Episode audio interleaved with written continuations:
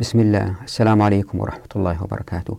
هذه الحلقة 143 من قص الحق وهي الحلقة رقم 21 لتوضيح فصل الشركة. إذا تتذكروا في فصل دولة الناس تحدثنا عن التشابك وفي فصل القذف بالغيب تحدثنا عن التشابك المقيت.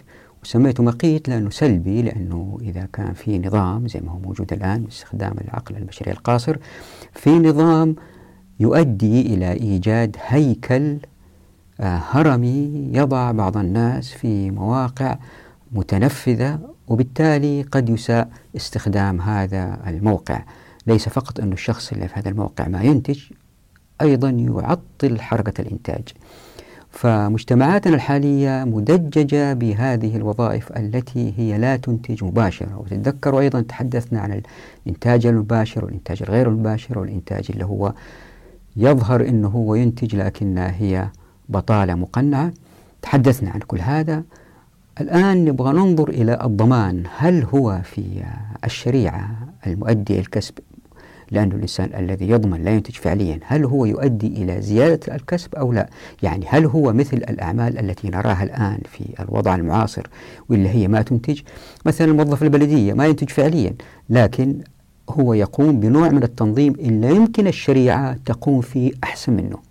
أيضا هنالك المؤسسات التي تستثمر أموال الناس في السندات في الأسهم هيج فاندز وما إلى ذلك تجمع أموال الناس وتقامر فيها بأرباح تغري الناس على أنهم ما يستثمروا أموالهم في شيء مفيد. طيب واحد يقول هذه الأموال بتروح بتستثمر في شركات بتنتج.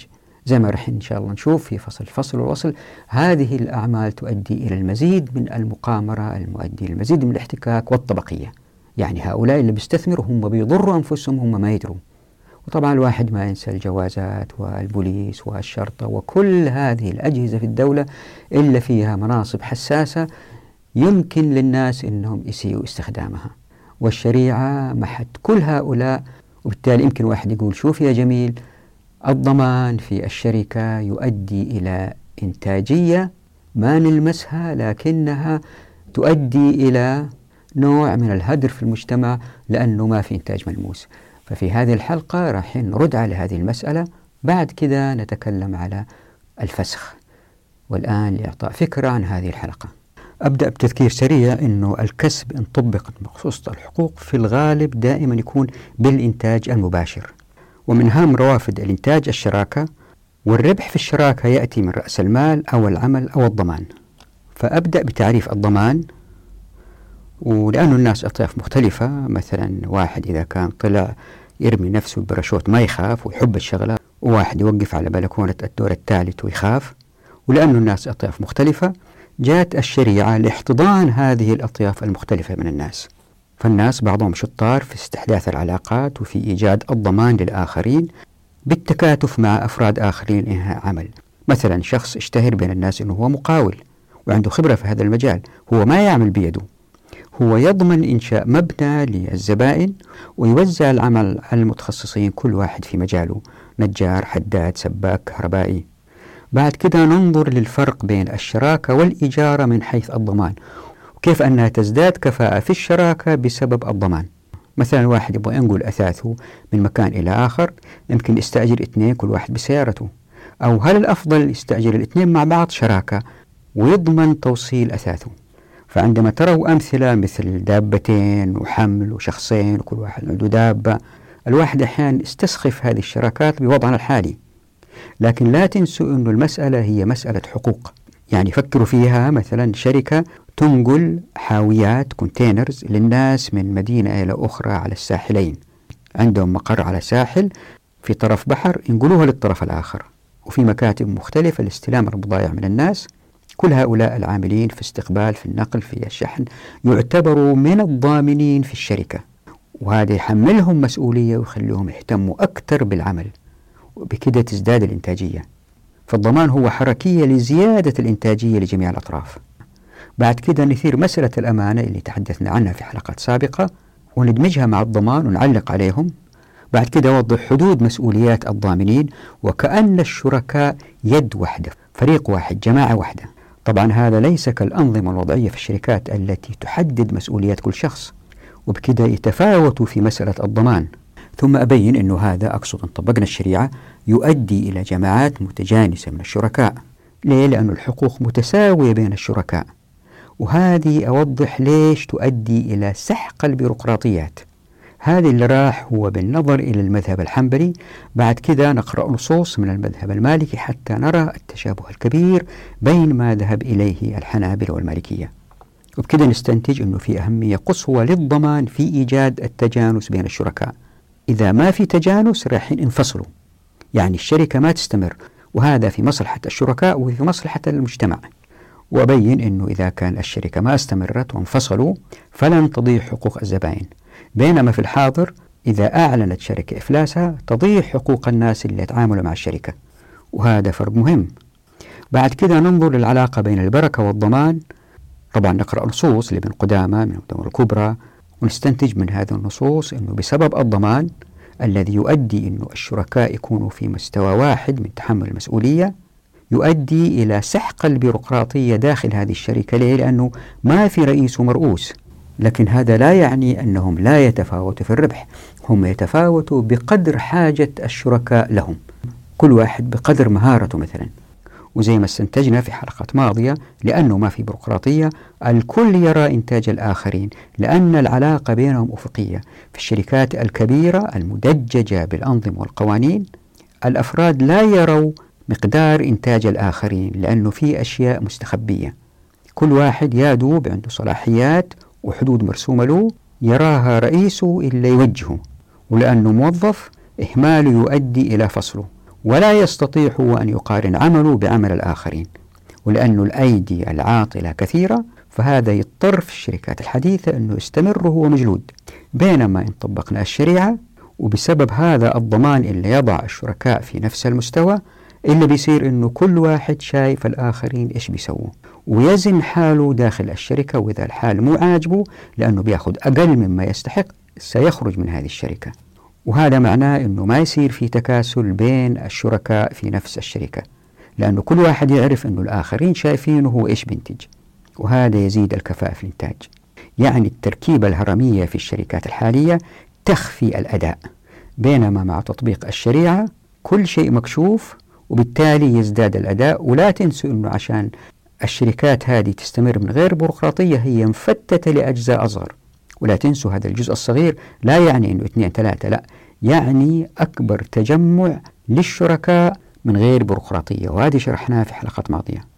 وفي قضية أخرى أنه مع الوضع الحالي في الدول هذه اللي فيها بيروقراطية أوجدت أفراد متنفذين هؤلاء المتنفذين في مواقعهم يمكن افرضوا أنفسهم كشركاء على الشركات الصاعدة أو حتى الشركات الموجودة. يجي شخص متنفذ يقول للشركة أما تضع ولدي معكم كشريك ولو نسبة من الأرباح أو إني أضع لكم عراقيل لهذه الشركة. يعني هذا الشخص هو شريك لكن ما يشتغل ولا شارك برأس مال. طيب على أي أساس يأخذ ربح؟ فنناقش مسألة أن الشركة أفرادها ما يستحق الربح إلا بالعمل أو المشاركة برأس مال فإذا جاءت شركة مثلا وأخذت مقاولة من الدولة وأعطتها للباطن لشركة أخرى هي لا تستحق شرعا الربح لأنها لم تعمل وليس لها رأس مال وضمانها مرفوض لأنها لم تعمل فالضمان شرعا مربوط بالعمل. يعني عمل زائد ضمان هو الذي يؤدي للربح.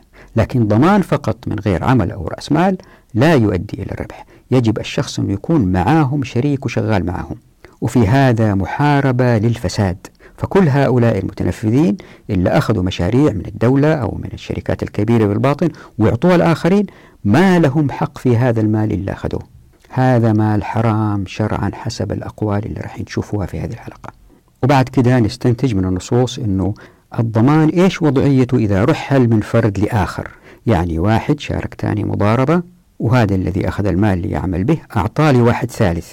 فنناقش هذه المسألة عشان نستنتج أنه هؤلاء الذين يأخذوا المشاريع ويرحلوها لجهات أخرى ما لهم حق في الربح. بعد كده في آخر ربع ساعة أتحدث عن الفسخ في الشراكة وأوضح أنه فيه مصلحة للأمة ليه؟ لأنه الفرد الذي يريد أن ينفصل عن الشركة هو ما فعل ذلك إلا لإحساسه بالظلم أو هو ما هو مرتاح وأنه هذا يؤدي إلى نقل المعرفة زائد راحة الأفراد نفسيا وهذا يخليهم يشتغلوا في الشركات الجديدة بشكل أفضل ما يؤدي لرفع الكفاءة لمجموعة الأمة وللشركة اللي راح لها فأبين أن الفسخ جائز من غير إبداء الأسباب إن كان الفسخ ممكن لأن الشراكة في النقدين لكن إذا كانوا اشتركوا في العروض لابد من التمهل لبعد التصفية. يعني الشراكة ليست مربوطة بوقت محدد. ووضح أن تقديم الفسخ من غير إضرار الشركاء مقدم على استمرار الشركة. بعد كده وضح حركية مهمة جدا تنبثق من الفسخ ألا وهي أن الشركات تكبر وتصغر حتى تصل للحجم الأمثل اللي يلبي الربح الأعلى للمنتج اللي بينتجوه سواء كانت خدمة أو سلعة. ليه؟ لأنه الشخص لما يخرج من شركة هو بيروح لشركة ثانية يمكن يأتي شخص محل هذا الذي فسخ. وإذا نظرنا لكل المجتمع بهذا المنظور الناس ينقلوا من شركة لشركة لأنه الفسخ سهل جدا. اللي بيصير إنه الشراكات تكبر وتصغر تكبر وتصغر. معنى إنها تكبر وتصغر أنه العملية الإنتاجية في المجتمع بتزداد صحة وازدهار. لأن الناس بيبحثوا عن المواقع الأفضل لهم. وبالطبع في تفاصيل كثيرة يستحيل تبيانها الآن. فالمهتمين طلاب العلم والباحثين أو نحتاج يشاهدوا هذه الحلقة بالكامل. والآن إلى التوضيح.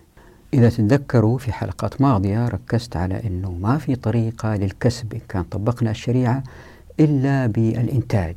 الإنتاج المباشر. واحد ينتج سلعة واحد ينتج خدمة. وهؤلاء لما ينتجوها يبيعوها يكسبوا هذه الأموال. يمكن يعطوها لآخرين هبة يمكن يورثوها هم يعيشوا فيها. فالمصدر الوحيد للكسب هو العمل والإنتاج. وزي ما قلنا إذا تتذكروا أنه ما في طريقة للكسب لهذه المنتجات إلا باستخراجها من الطبيعة. آه، آخرين يبيعوها آخرين يصنعوها وبالتالي تتراكم أعمال الناس حتى يظهر المنتج.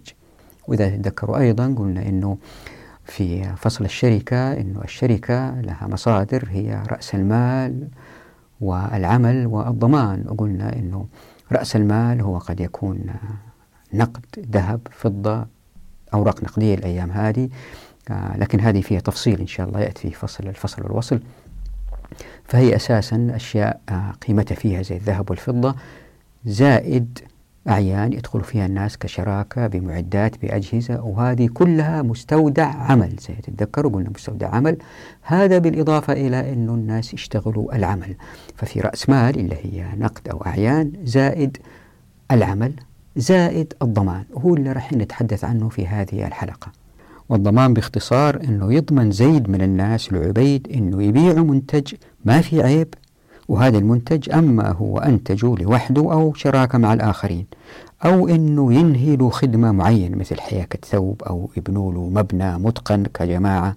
وهنا شايفين في الشاشة نص من المغني اللي يوضح مسألة الضمان فبيقول ابن قدامة وإذا قال أحدهما أنا أتقبل وأنت تعمل والأجرة بيني وبينك صحت الشركة وقال زفر لا تصح ولا يستحق العامل المسمى وإنما له أجرة المثل ولنا أن الضمان يستحق به الربح بدليل شركة الأبدان وتقبل العمل يوجب الضمان على المتقبل ويستحق به الربح فصار كتقبله المال في المضاربة والعمل يستحق به العامل الربح كعمل المضارب فينزل بمنزلة المضاربة.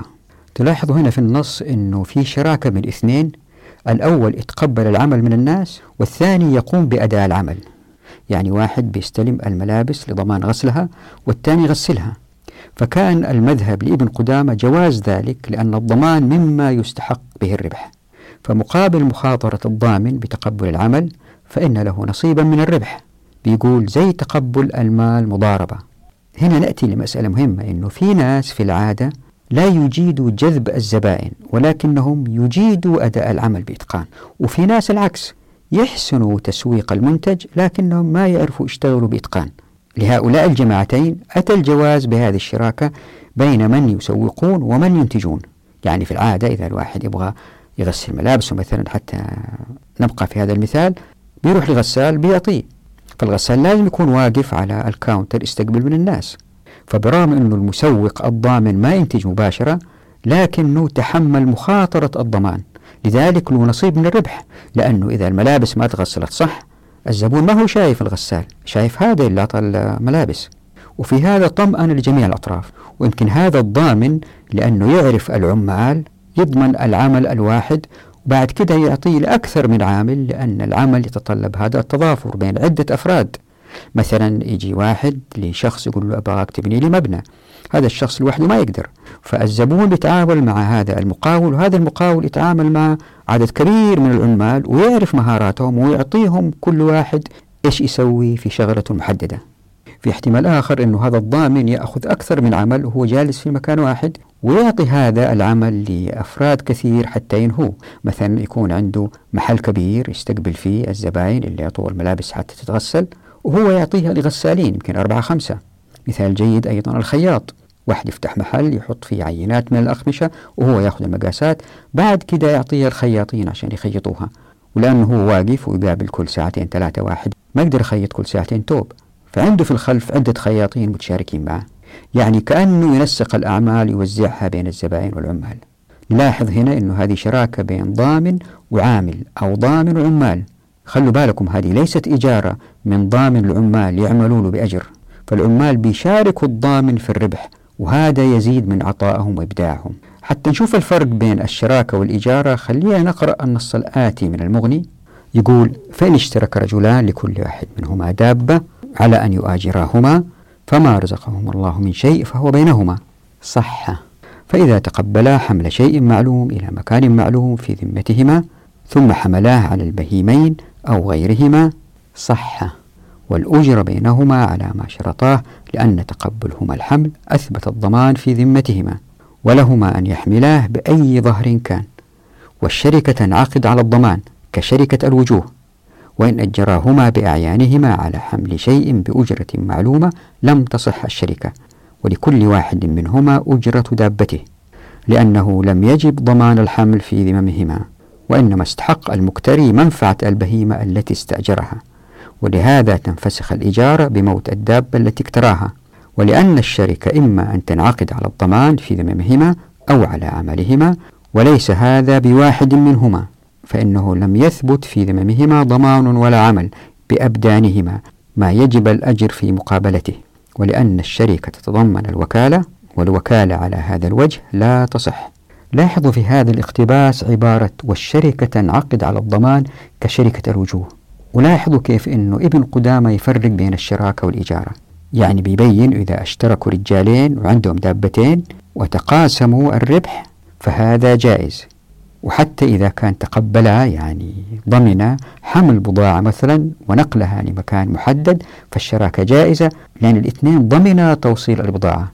لكن إذا جاء رجل واستأجر الدابتين عشان يحمل عليهم أشياء. ومالكي الدابتين. ما أعطوا ضمان للي ينقل هنا الصفقة هي صفقة تأجير وليست شراكة. عشان كده لكل واحد من الاثنين أنه يأجر البهيمة مقابل استحقاق المكتري لمنفعة الدابة. يعني كل واحد يقول له أعطيني فلوس التأجير اللي أجرتك في هذه الدابة. وفي هذه الحالة لأنه ما في في ذمة أي من الاثنين ضمان أو عمل إذا ما في شراك بينهم. والآن وضعت في الشاشة اقتباس لابن قدامة يتحدث عن حدود مسؤولية الضامنين. ما بدي أقرأ إلا حب يوقف العرض ويقرأ لكن أشرح ما قالوا. إذا تتذكروا في حلقات ماضية تحدثنا عن موضوع مهم ألا وهو الأمانة بين الشركاء. وقلنا هذه السمة يعني الأمانة تتجسد بوضوح في الضمان. ليه؟ لأن الشريكين أو الشركاء ضامنون فهم وكأنهم طرف أو فريق أو فرد واحد مقابل الزبائن أو العملاء الآخرين. لهذا لكل واحد من الشركاء المطالبة بالأجرة مقابل الخدمة أو السلعة التي قدمها الشركاء للزبون. يعني إذا رحت لمكان واشتريت ثلاجة ودفعت نصف المبلغ ورحت. وجيت مرة ثانية وفي واحد من الشركاء في المحل. له الحق أنه يطالب بالمبلغ الباقي. وفي المقابل على الزبون دفع الثمن إلى كل واحد من الشركاء. يعني ما يقول لزيد من الشركاء دفعت لعبيد قبل كم يوم نصف المبلغ وما أستلمت. البضاعة لازم أقابل عبيد حتى أدفع له النصف الآخر. فإذا دفعها إلى أي منهم برئ منها. وإذا كان جاء زبون وترك قطعة قماش عند مجموعة خياطين شغالين مع بعض وسلمها الواحد وواحد تاني خرب القماش. فالقماش في ضمان الشركاء جميعا. لأن تقبل أحد الشركاء للعمل يدخل باقي الشركاء في الضمان لأن هذه الشركة لا تنعقد إلا على الضمان. نفس هذه المبادئ اللي أتت في المذهب الحنبلي هي أيضا أتت في المذهب المالكي. خلينا نقرأ النص الآتي من مدونة الكبرى. في الصانعين الشريكين بعمل أيديهما يضمن أحدهما ما دفع إلى شريكه يعمله. قلت طبعا هذا هذا عنوان. الآن سحنون بيسأل. قلت أرأيت لو أن قصارين اشتركا أو خياطين أيضمن كل واحد منهما ما يقبل صاحبه؟ قال نعم لأن مالكا قال شركتهما جائزة فأرى ضمان كل واحد منهما جائزا على صاحبه وصاحبه ضامن لما ضمن هذا فرأى أن على كل واحد منهما ضمان ما ضمن صاحبه من عملهما. والآن عنوان آخر الشريكين بعمل أيديهما يدفع إلى أحدهما العمل يعمله فيغيب أو يفاصل شريكه أيلزم بما دفع إلى شريكه؟ قلت أرأيت؟ الآن سحنون بيسأل. قلت أرأيت إن دفعت إلى خياط ثوبا ليخيطه فغاب الذي دفعت إليه الثوب فأصبت شريكه يعني شفت شريكه؟ أيكون لي أن ألزمه بخياطة الثوب في قول مالك؟ قال نعم.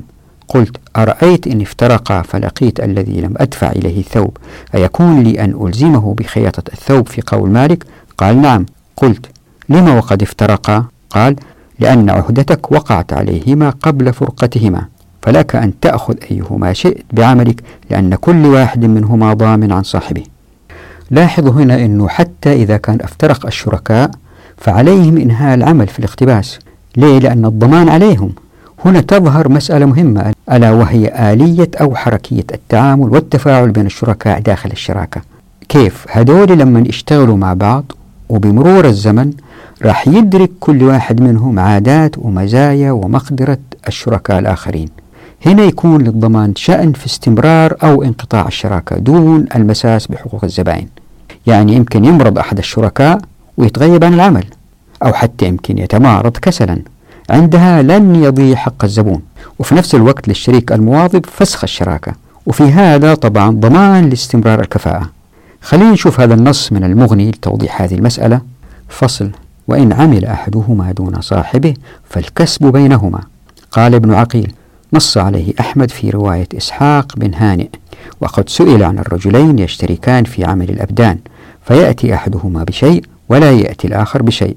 قال نعم هذا بمنزلة حديث سعد وابن مسعود. يعني حيث أشتركوا فجاء سعد بأسيرين وأخفق الآخران. ولأن العمل مضمون عليهما معا وبضمانهما له وجب الأجرة فيكون لهما كما كان الضمان عليهما ويكون العامل عونا لصاحبه في حصته ولا يمنع ذلك استحقاقه. كمن استأجر رجلا ليقصر له ثوبا فاستعان القصار بإنسان فقصر معه. كانت الأجرة للقصار المستأجر. كذا ها هنا وسواء ترك العمل لمرض أو غيره. فإن طالب أحدهما الآخر أن يعمل معه أو يقيم مقامه من يعمل فله ذلك فإن امتنع فللآخر الفسخ ويحتمل أنه متى ترك العمل من غير عذر أن لا يشارك صاحبه في أجرة ما عمله دونه لأنه إنما شاركه ليعمل جميعا فإذا ترك أحدهما العمل فما وفى بما شرط على نفسه فلم يستحق ما جعل له في مقابلته. وإنما احتمل ذلك فيما إذا ترك أحدهما العمل للعذر لأنه لا يمكن التحرز منه. إذا تتذكروا في حلقات ماضية ركزنا على أن البركة تزيد إذا كان الشركاء لم يخن أحدهما صاحبه. وأن الله سبحانه وتعالى قال أنا ثالث الشريكين. إذا واحد من الشركاء ما خان الآخرين. فزي ما أنتم شايفين هنا في الشاشة فإن الشراكة هي شراكة ضمان لحقوق من هم خارج الشراكة مثل الزبائن وفي هذا طمأنة ليس للزبائن فقط ولكن أيضا للشركاء لأن من يعملون في الشراكة راح يتفاوتوا في جلب الربح. يعني يمكن يأتي أحدهم بشيء ولا يأتي الآخرون بشيء. وفي مرات أخرى قد يحدث العكس.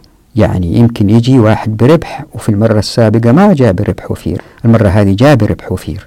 وهذا طبعا ينطبق على كل شيء ليس في حياكة الملابس مثلا في البحث في المعادن في قطع الأخشاب في قطع الحشيش في حفر منجم.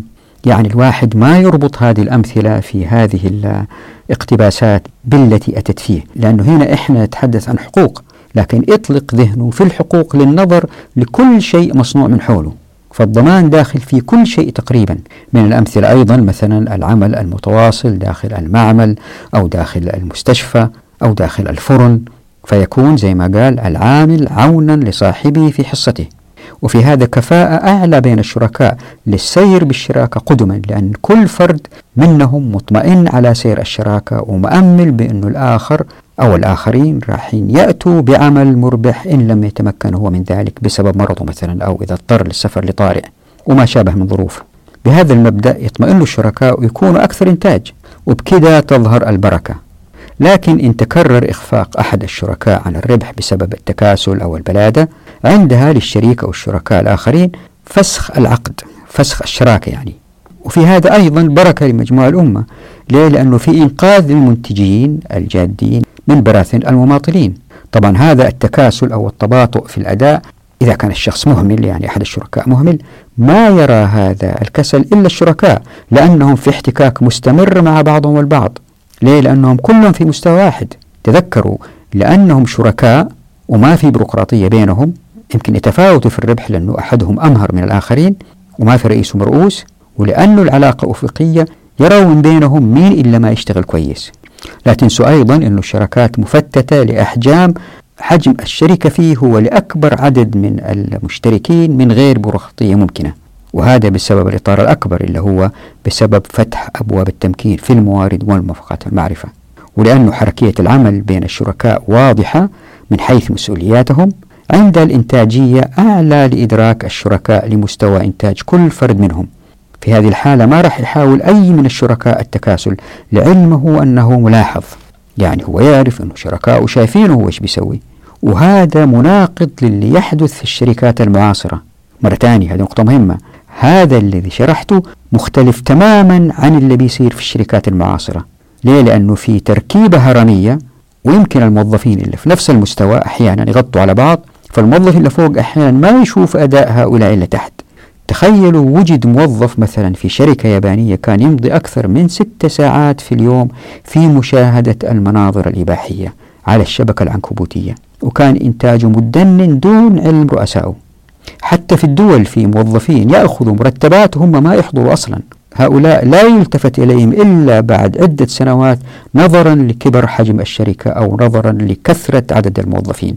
وبعض الموظفين مشغولين بإرضاء رؤساهم أكثر من التركيز على الإنتاج أحيانا. صحيح هذا نادر وصحيح الآن ظهرت أدوات لقياس أداء الموظفين لكن لازم نتذكر أنه هذه الأدوات الإحصائية يمكن نستغني عنها بتطبيق الشريعة التي تؤدي إلى ظهور هذه الشركات إلا ما فيها بيروقراطية داخلية. زائد أن الشركاء عارفين كل واحد إيش بيسوي. طبعا ما ننسى أنه في هذا ضغط نفسي كبير على الموظفين. مثلا موظفين الاستعلامات الواحد يتصل فيه يقول له أعطيني رقم تلفون كذا. هذا المفروض يجاوب على كذا مكالمة يوميا ويسجلوا له هي. إذا ما قدر يقوم بهذا الشيء وهذه تحدثنا عنها في الحديث عن نقد شركة أمازون الموظف لازم يسوي كذا عملية في اليوم. إذا ما سواها يمكن ينفصل. يوضع الموظفين في هذه الحالات في وضع نفسي سيء جدا يؤثر عليهم وعلى أدائهم وعلى تربيتهم لأبنائهم. يعني هم مستعبدين. خلينا الآن نقرأ الآتي من المدونة الكبرى. قلت أرأيت لو أن قصارين أو حدادين أو أهل الصناعات كلهم اشترك أهل نوع على أن ما رزق الله بينهما فمرض أحدهما وعمل الآخر. قال قال مالك إذا اشتركا وكانا في حانوت فمرض أحدهما وعمل الآخر والعمل بينهما فلا بأس بذلك. وكذلك إن غاب أحدهما اليوم واليومين وما أشبه وعمل الآخر فالعمل بينهما لأن هذا أمر جائز بين الشركاء. قال ابن القاسم ولكن إن مرض فتطاول به مرضه أو ما أشبه وغاب فتطاول ذلك فهذا يتفاحش. فإن عمل الحاضر والصحيح فأحب أن يجعل نصف العمل لشريكه الغائب أو المريض من غير شرط كان بينهما في أصل الشركة أنه من مرض منا المرض الطويل أو غاب مثل الغيبة البعيدة فما عمل الآخر فهو بينهما. فإذا لم يكن هذا الشرط وأراد العامل أن يعطي المريض أو الغائب نصف ما عمل فلا بأس بذلك. وإن كان الشرط بينهما فالشركة فاسدة. قلت تحفظ هذا عن مالك في المرض الطويل والغيبة الطويلة؟ قال لا إلا أن مالكا قال يتعاون الشريكان في المرض والشغل.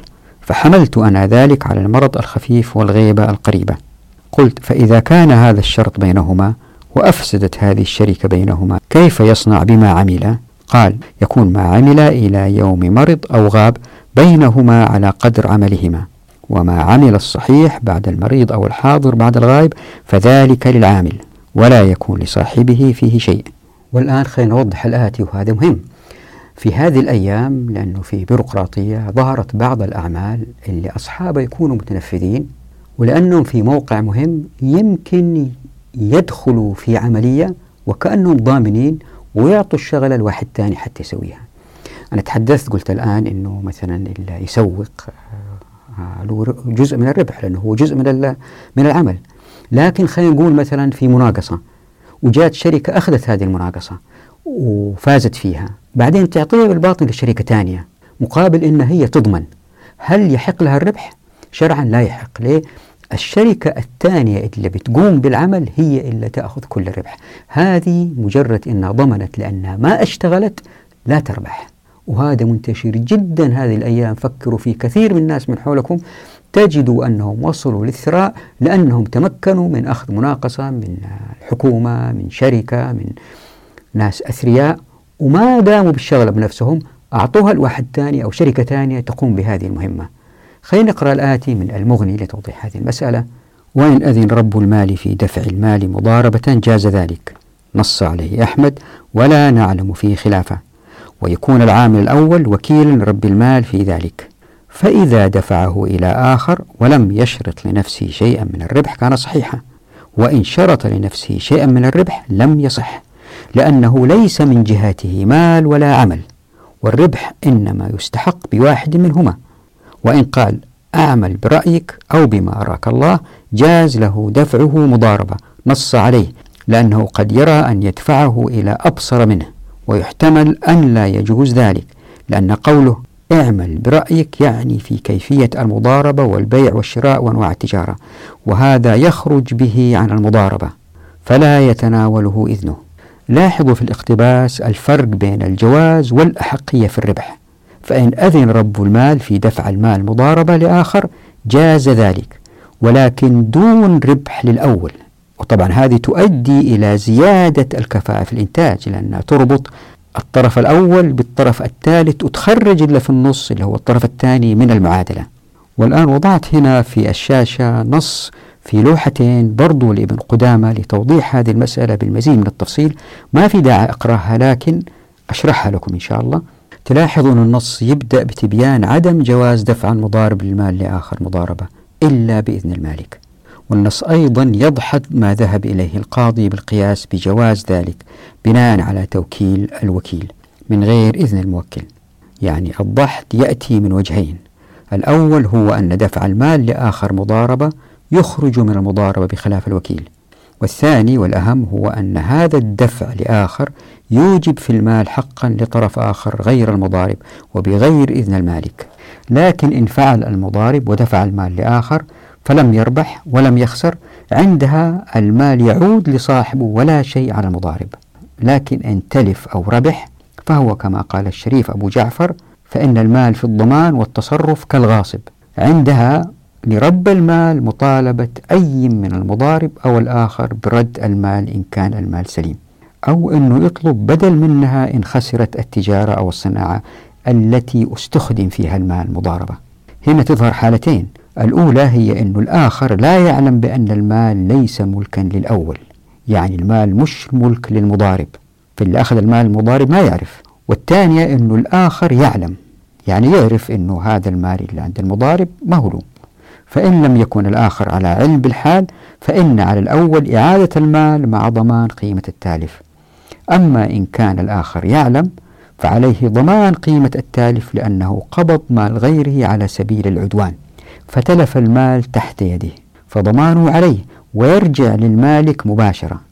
نرجع للحالة الأولى إن لم يعلم الثاني وضمن ما تلف فهل يحمل التلف على الأول؟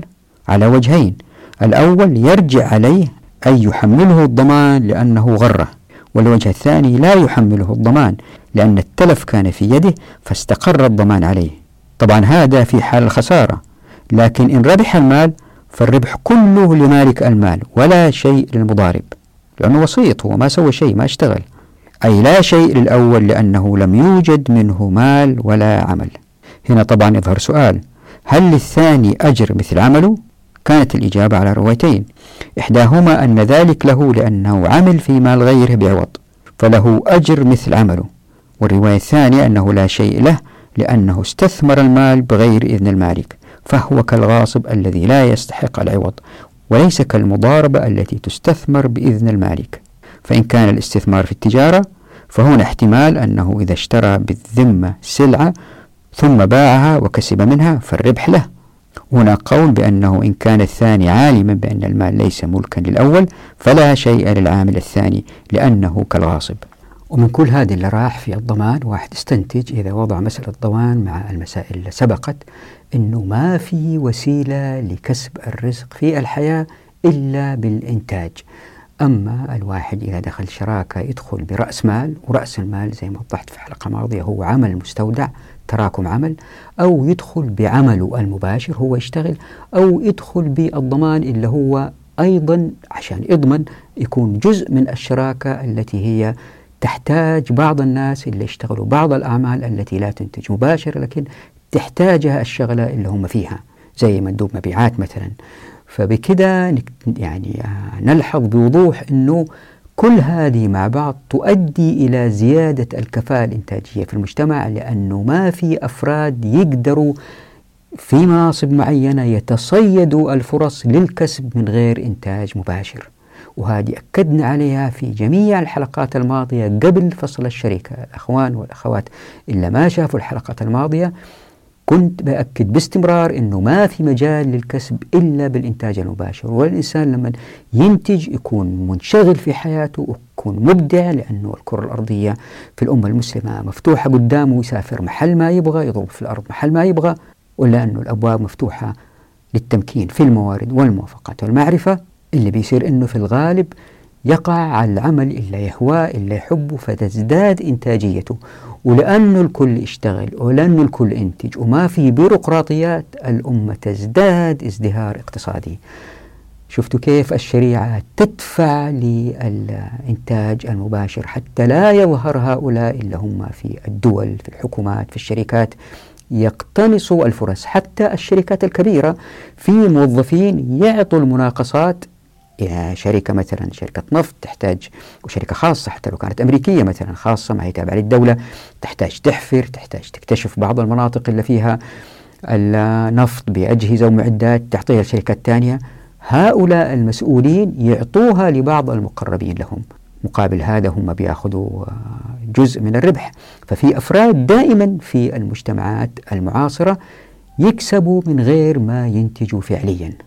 وهذا الذي أتت الشريعة القضاء عليه لها أنه هذا في مصلحة المجتمع لأنه لا يوجد أفراد عندهم احتكار وعندهم مال من غير إنتاج ويبدأوا يدلعوا وينفقوا ويبغوا ينبسطوا باللهو وتظهر الملاهي وتظهر البارات وتظهر كل هذه التي تجذب الأموال من هؤلاء الأثرياء وتؤدي إلى استحداث عالم جديد من الصناعات الذي يؤدي إلى الترفيه بإضرار الآخرين. فتظهر مثلا قاعات الدعارة وتظهر وما إلى ذلك. عارفين كل هذا الكلام. ناهيكم عن أنه هؤلاء الأثرياء اللي هم ما بينتجوا فعليا وبيتكسبوا. بعضهم يشتروا من الناس الفقراء أجزاء من أجسادهم حتى يحطوها في أجسامهم. وهذه مسألة زراعة الأعضاء. معروفة جدا ومنتشرة جدا بالذات في الدول اللي هي تقوم بهذه العمليات مثل الصين واللي بتشتريها من الفقراء أو تسرقها منهم زي ما هي حال تركستان الشرقية أو في الهند مثلا يأخذوا الفقراء وما إلى ذلك. عارفين كل هذه القصص؟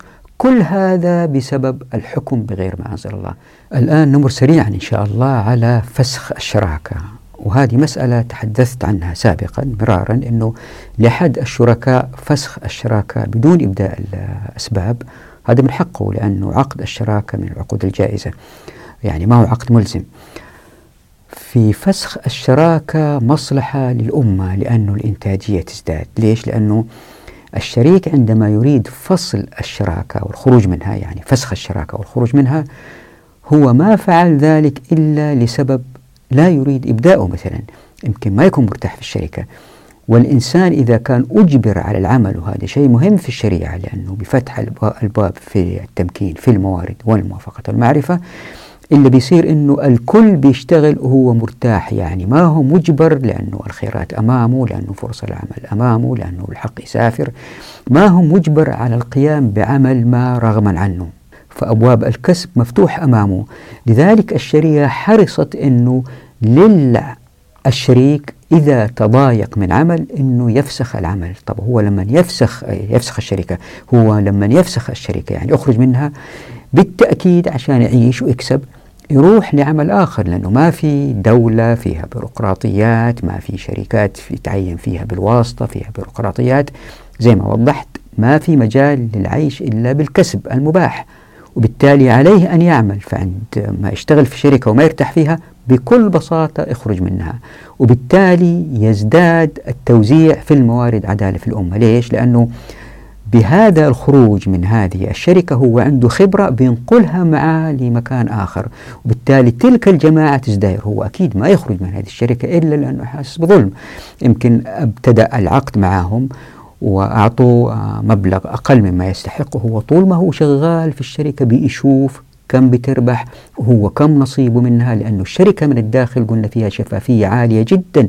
ما في أشياء مدسوسة لأنه ما في بيروقراطية. إذا في بيروقراطية الموظفين اللي فوق يخبوا عن الصغار أشياء ما يشوفوها. إذا ما في بيروقراطية وهم متساويين يرى بالضبط مكانته من الشركة. إذا حس أنه مظلوم ويحتاج يمكن أو يظن أنه هو لازم يأخذ مبلغ أعلى يخرج من هذه الشركة مباشرة. لذلك الشريعة حرصت على أنه الفسخ من الشركة شيء من إبداء إبداء الأسباب. خلينا نأخذ بعض النصوص ونركز على نبدأ يعني بهذه من ابن قدامة. لاحظوا قول ابن قدامة من المذهب الحنبلي اللي بيقول تنفسخ بفسخ أحدهما أيهما كان؟ فيقول والمضاربة من العقود الجائزة تنفسخ بفسخ أحدهما أيهما كان وبموته وجنونه والحجر عليه لسفهه لأنه متصرف في مال غيره بإذنه فهو كالوكيل ولا فرق بين ما قبل التصرف وبعده فإذا انفسخت والمال ناض لا ربح فيه أخذه ربه إن كان فيه ربح قسم الربح على ما شرطاه. الناض هو الدراهم والدينار وما أشبه من النقد يعني. موجودة يقدروا يتقاسموها وليست كالأعيان مثلا جهاز أو قماش أو أثاث في الشركة لابد يبيعوها بعدين يتقاسموا قيمتها. وجاء في المجموع من المذهب الشافعي وعقد الشركة جائز لكل من الشريكين فسخه متى شاء فلو فسخه الشريكان جميعا انعزلا عن العمل. أما إذا عزل أحدهما صاحبه فإن عزله ينفذ ويبقى هو في العمل حتى يعزله صاحبه أيضا لفسخ الشركة بموت أحدهما أو جنونه دائما. ويمكن الشافعية زي ما مر بنا في شركة العنان كانوا من أكثر المذاهب حذر في مسألة ضرورة فسخ العقد عند اختلاف الشركاء. لذلك لم يبيحوا الشراكة إلا على الأموال كالذهب والفضة. وترددوا فيها في العروض كالنبات مثلا تلافيا لاحتمال ظهور خلاف عند الفسخ بين الشركاء. فقد أتى في المجموع قال المزني والذي يشبه قول الشافعي رحمه الله أنه لا تجوز الشركة في العروض ولا فيما يرجع في حال المفاضلة إلى القيم ولتغير الأثمان وجملة ذلك أن عقد الشركة يصح على الدراهم والدنانير لأنها قيم المتلفات ومعايير الأثمان وبها تعرف قيم الأموال وما يزيد فيها من الأرباح طبعا والسبب في هذا المنع من الشراكة على العروض هو أن الشركة تقتضي الرجوع عند المفاضلة برأس المال أو مثله والعروض قد لا يكون لها مثل فيرجع إليه. هذه مسألة وضحناها في حلقات سابقة. لأن الرجوع لقيمتها قد يفضي للتنازع لأن الشيء قد يقوم بأكثر أو أقل من قيمته. لذلك الشافعية فرقوا بين ما له وبين ما لا مثل له. فأما ما لا مثل له كالنبات والحيوان وما أشبههما فلا يصح عقد الشريك عليها. وقال مالك يصح عقد الشريك عليها ويكون رأس المال قيمتها. طب إيش عن الأشياء اللي لها مثل كالحبوب مثلا؟ فهل تصح الشراكة فيها؟ هنا للشافعية قولان. أحدهما يجوز وهو ظاهر ما نقله المزني لأنه قال ولا فيما يرجع حال المفاصلة إلى القيم وما له مثل لا يرجع إلى قيمته ولأنهما مالان إذا خلطا لم يتميز أحدهما عن الآخر فصح عقد الشركة عليهما كالدراهم والدنانير. والثاني لا يجوز لأن الشافعي رضي الله عنه قال في البويطي ولا تجوز الشركة في العروض وما له مثل من العروض ولأنها شركة على عروض فلم يصح كالنبات والحيوان وقال النووي في الروضة تجوز الشركة في النقدين قطعا ولا تجوز في المتقومات قطعا وفي المثليات قولان ويقال وجهان أظهرهما الجواز. إذا تذكروا قلت في السابق أن الشافعية كانوا الأكثر حذر في بدء الشراكة حتى لا يقع التشاح في حال الفسخ. وفي المقابل الحنابلة برغم دفعهم لفسخ العقد متى أراد أحد الشركاء ذلك لكن لم يذهبوا إلى منع الشراكة إن لم تكن في النقدين. طيب في هذه الحالة يعني إن وقعت الشراكة على غير النقدين وأحد الشركاء طالب بفسخ الشراكة. إيش اللي يصير؟ وضعت هنا في الشاشة نص من المغني. ما في داعي أقرأه. يا ريتكم توقفوا العرض وتقرأوا النص. خليني أعلق عليه. زي ما تلاحظوا أنه حفظا لحقوق جميع الشركاء الشراكة لا تفسخ برغبة أحد الشركاء إن كانت الشراكة في العروض. يعني إن كانت في النقدين ما في مشكلة. ليه؟ لأنهم يقدروا يرجعوا بسرعة لهذه الأموال. فللشريك الذي لم يطالب بالفسخ التصرف بالبيع حتى ينض المال إن كانت الشراكة تجارة مثلا. ينض يعني تتحول إلى عملتهم ذلك الوقت اللي هي دنانير ودراهم. يعني حتى تتحقق السيولة النقدية محل العروض وذلك بالبيع نقدا. وهذا طبعا يتم ببيع هذه العروض ويأخذ الأموال. وليس البيع مقابل سلعة أخرى أو معاوضة يعني يبيعوها نقدا. وهناك قول آخر لأبي الخطاب بأنه ينعزل مطلقا وهذا ما ذهب إليه الشافعي رحمه الله. عندها إذا اتفقوا الشركاء على بيع أو قسمة العروض فلهم ذلك. أما إذا اختلفوا يعني طلب أحدهم البيع والآخر أو الآخرين القسمة عندها فإن طلب طالب القسمة هو الأولى بالتحقيق لأنه لكل منهما نصيبه من العروض. أي أن المذهب هو الحرص على تقديم التقسيم على استمرار الشراكة لأن في استمرارها دون رضا من أحد الشركاء تعطيل للكفاءات. هنا تظهر مسألة دقيقة وهي أنه في شركة المضاربة إن طلب صاحب رأس المال القسمة ورفض العامل فإن له ذلك. أي تستمر الشراكة ببيع الموجودات ثم يقسم الناض لأن حق الشريك المضارب لا يظهر إلا بالبيع. ليه؟ لأنه قد بدأ العمل وبذل مجهود فلا بد من الاستمرار حتى المال يصير كاش أما إن لم تكن الشراكة مضاربة فإن لكل من الشركاء نصيب من العروض التي يمكن الرجوع إليها. فلا يجبر الشركاء على البيع لظهور الحصص بل تتم القسمة حالا. وزي ما أنتم شايفين حركية إعطاء الناس الحقوق في الفسخ متى أرادوا ذلك من غير إبداء الأسباب. هذه حركية مهمة جدا تؤدي إلى زيادة الكفاءة في الإنتاج. كيف؟ كون إنه واحد يبغى يخرج من شركة من غير حتى إبداء الأسباب يعني أنه هو متضايق من هذه الشركة. يمكن متضايق من أسباب لا يريد إبداءها مثلا هو رأى أحد الشركاء دائما يأتي بمعدات جديدة ويستغني عن القديمة. وطفش من كثر ما يتناقش معه. لا نقدر نولف القديمة. لا بلاش نجيب جديدة. ويرى أنه لو كان ذهب إلى شركة أخرى أو بدأ شركة جديدة ربح يكون أكثر لأنه هذه الشركة بتفقد المال بشراء معدات جديدة. فيخرج إلى شراكة أخرى. هؤلاء عندما هذا يخرج يمكن يحتاجوا إلى شريك جديد. فيدخلوا واحد جديد. أو يستغنوا عنه ويقدروا يستمروا في العمل من غيره. فإلا بيصير أنه مع الزمن الناس يخرجوا من شركات ويوجد شركات جديدة تبدأ من الصفر أو يدخل في شركة ثانية عددها ثابت ولأنه ولأنه عنده خبرة ما هي موجودة عندهم يزيد عددهم هناك. فالشركات في تاريخها تكبر وتصغر تكبر وتصغر. ومعنى تكبر وتصغر إنها بتحاول الوصول إلى أكبر عدد ممكن من الشركاء من غير بيروقراطيات داخلية لأن العملية الإنتاجية بدأت تتفتت لأن الشركاء يبغوا أكبر ربح ممكن. لذلك ما يحتاجوا يجيبوا ناس بيروقراطيين يديروا لهم الشركة مثلا محاسب مثلا آه، واحد يديرهم واحد يسوي لهم الشاي والقهوة أنا ما أقول هنا لن يحضروا ذلك أنه هذا لا يجوز شرعا. لا طالما أن الشركاء اتفقوا على ذلك هذا من حقهم. إذا هم أرادوا يجيبوا واحد مندوب مستودع لأنه عندهم مستودع كبير في معدات في قطع غيار وحتى ما يتأخر التصنيع لابد يكونوا على علم ودراية بالموجود من قطع الغيار واشتروا أشياء تكون جاهزة بحيث أنه إذا كان خلصت هذه قطع الغيار ما يتأثر المصنع يوقف أول المواد الخام تكون موجودة باستمرار فيجيبوا واحد محاسب ما إلى ذلك.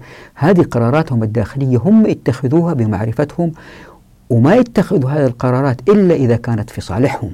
يعني أنا ما بقول ما في بيروقراطيات توجد بيروقراطيات لكنها ضرورية وبالتالي هذه ما نحسبها من العمل الغير مباشر الغير منتج. لا هذه كأنها عمل مباشر منتج. ولا بيصير مع الزمن لما هذه الشركات لأنه في مصلحة الشركاء أنهم يعظموا الربح وظهر عليهم وضع جيد أنهم مرتاحين في ملبسهم في مأكلهم الآخرين شافوا هذول شغالين كويس ولأنه المعرفة مشاعة يمكن ياخذوا واحد من هؤلاء الشركاء يقولوا تعال نعطيك نصيب أكثر خلينا نسوي شركة جديدة أو يحصلوا على هذه المعرفة ويسووا هم شركة جديدة لأنه هذه الشركة كسبانة. فبالتالي تزداد المنافسة وهؤلاء الشركاء لازم يرضوا بربح أقل مقابل عمل مربح آه، أكثر. فينزلوا شوية في السعر. أقصد في بيع منتجاتهم. وهذا معروف في علم الاقتصاد. تزداد المنافسة وتزداد المنتجات جودة في النوعية. ناهيكم عن أن كل هؤلاء الشركاء شغالين براحة عالية بمتعة. فاللي بيصير أنه المجتمع بينتج وهو مرتاح من غير ضغوط نفسية وبعدد ساعات أقل زي ما شفنا في المقارنة في حلقات ماضية بين آه، مجموعتين أو قريتين. تذكروا عندما شفنا الإحصائيات في الولايات المتحدة الأمريكية وشفنا الأعمال البيروقراطية فالواحد عندما يضع كل هذه الأفكار مع بعض وينظر إلى هذه التفصيلة ألا وهي حرية فسخ عقد الشراكة متى أراد الشريك ذلك؟ يقدر كيف أن الشريعة دخلت في تفاصيل دقيقة تؤدي إلى زيادة العزة للأمة بزيادة الازدهار الاقتصادي مع عزة للأفراد لأنهم مستقلين ويتخذوا قراراتهم التي تناسبهم. وهذا مخالف جدا للأنظمة الوضعية اللي يصعب فيها فسخ الشراكة ألين واحد يجيب محامين ويحصروا كل شيء ويجلدوا كل شيء. طبعا حتى في الشركات إذا كانت مسلمة يبغوا يحصروا كل شيء وشركة مثلا خسرت ترجع أموالهم. هذا ممكن لكن هذا نادر الحدوث مقارنة بالشركات المعاصرة. ليه؟ لأن الشركات المعاصرة أكثرها تأتي من فكرة واحد فذ أوجد شركة يمكن تنجح مقابل هذه الشركة اللي تنجح. هناك عشرات الشركات اللي بتفشل بينما الشراكة في المجتمع المسلم. بالتدريج تبدأ صغيرة وتلموا الناس على بعض من نفس المستوى لأنه في تجانس بينهم زي ما قلنا تتذكروا في الحلقة الماضية قلنا الناس من نفس المستوى في العادات والتقاليد يتلموا على بعض. وهذه حركية واحدة من عشرات أو مئات الحركيات التي أتت بها الشريعة التي تؤدي لزيادة الإنتاجية. الحلقة القادمة ستروا إن شاء الله القادمة ولا بعدها ولا بعدها ما أدري تأخذ حلقتين أو ثلاثة. نتحدث عن ندرة الأرض وكيف هي ونتحدث عن الزكاة وكيف تؤدي إلى المزيد من الإنتاجية في المجتمع. نراكم على خير في أمان الله ودعواتكم.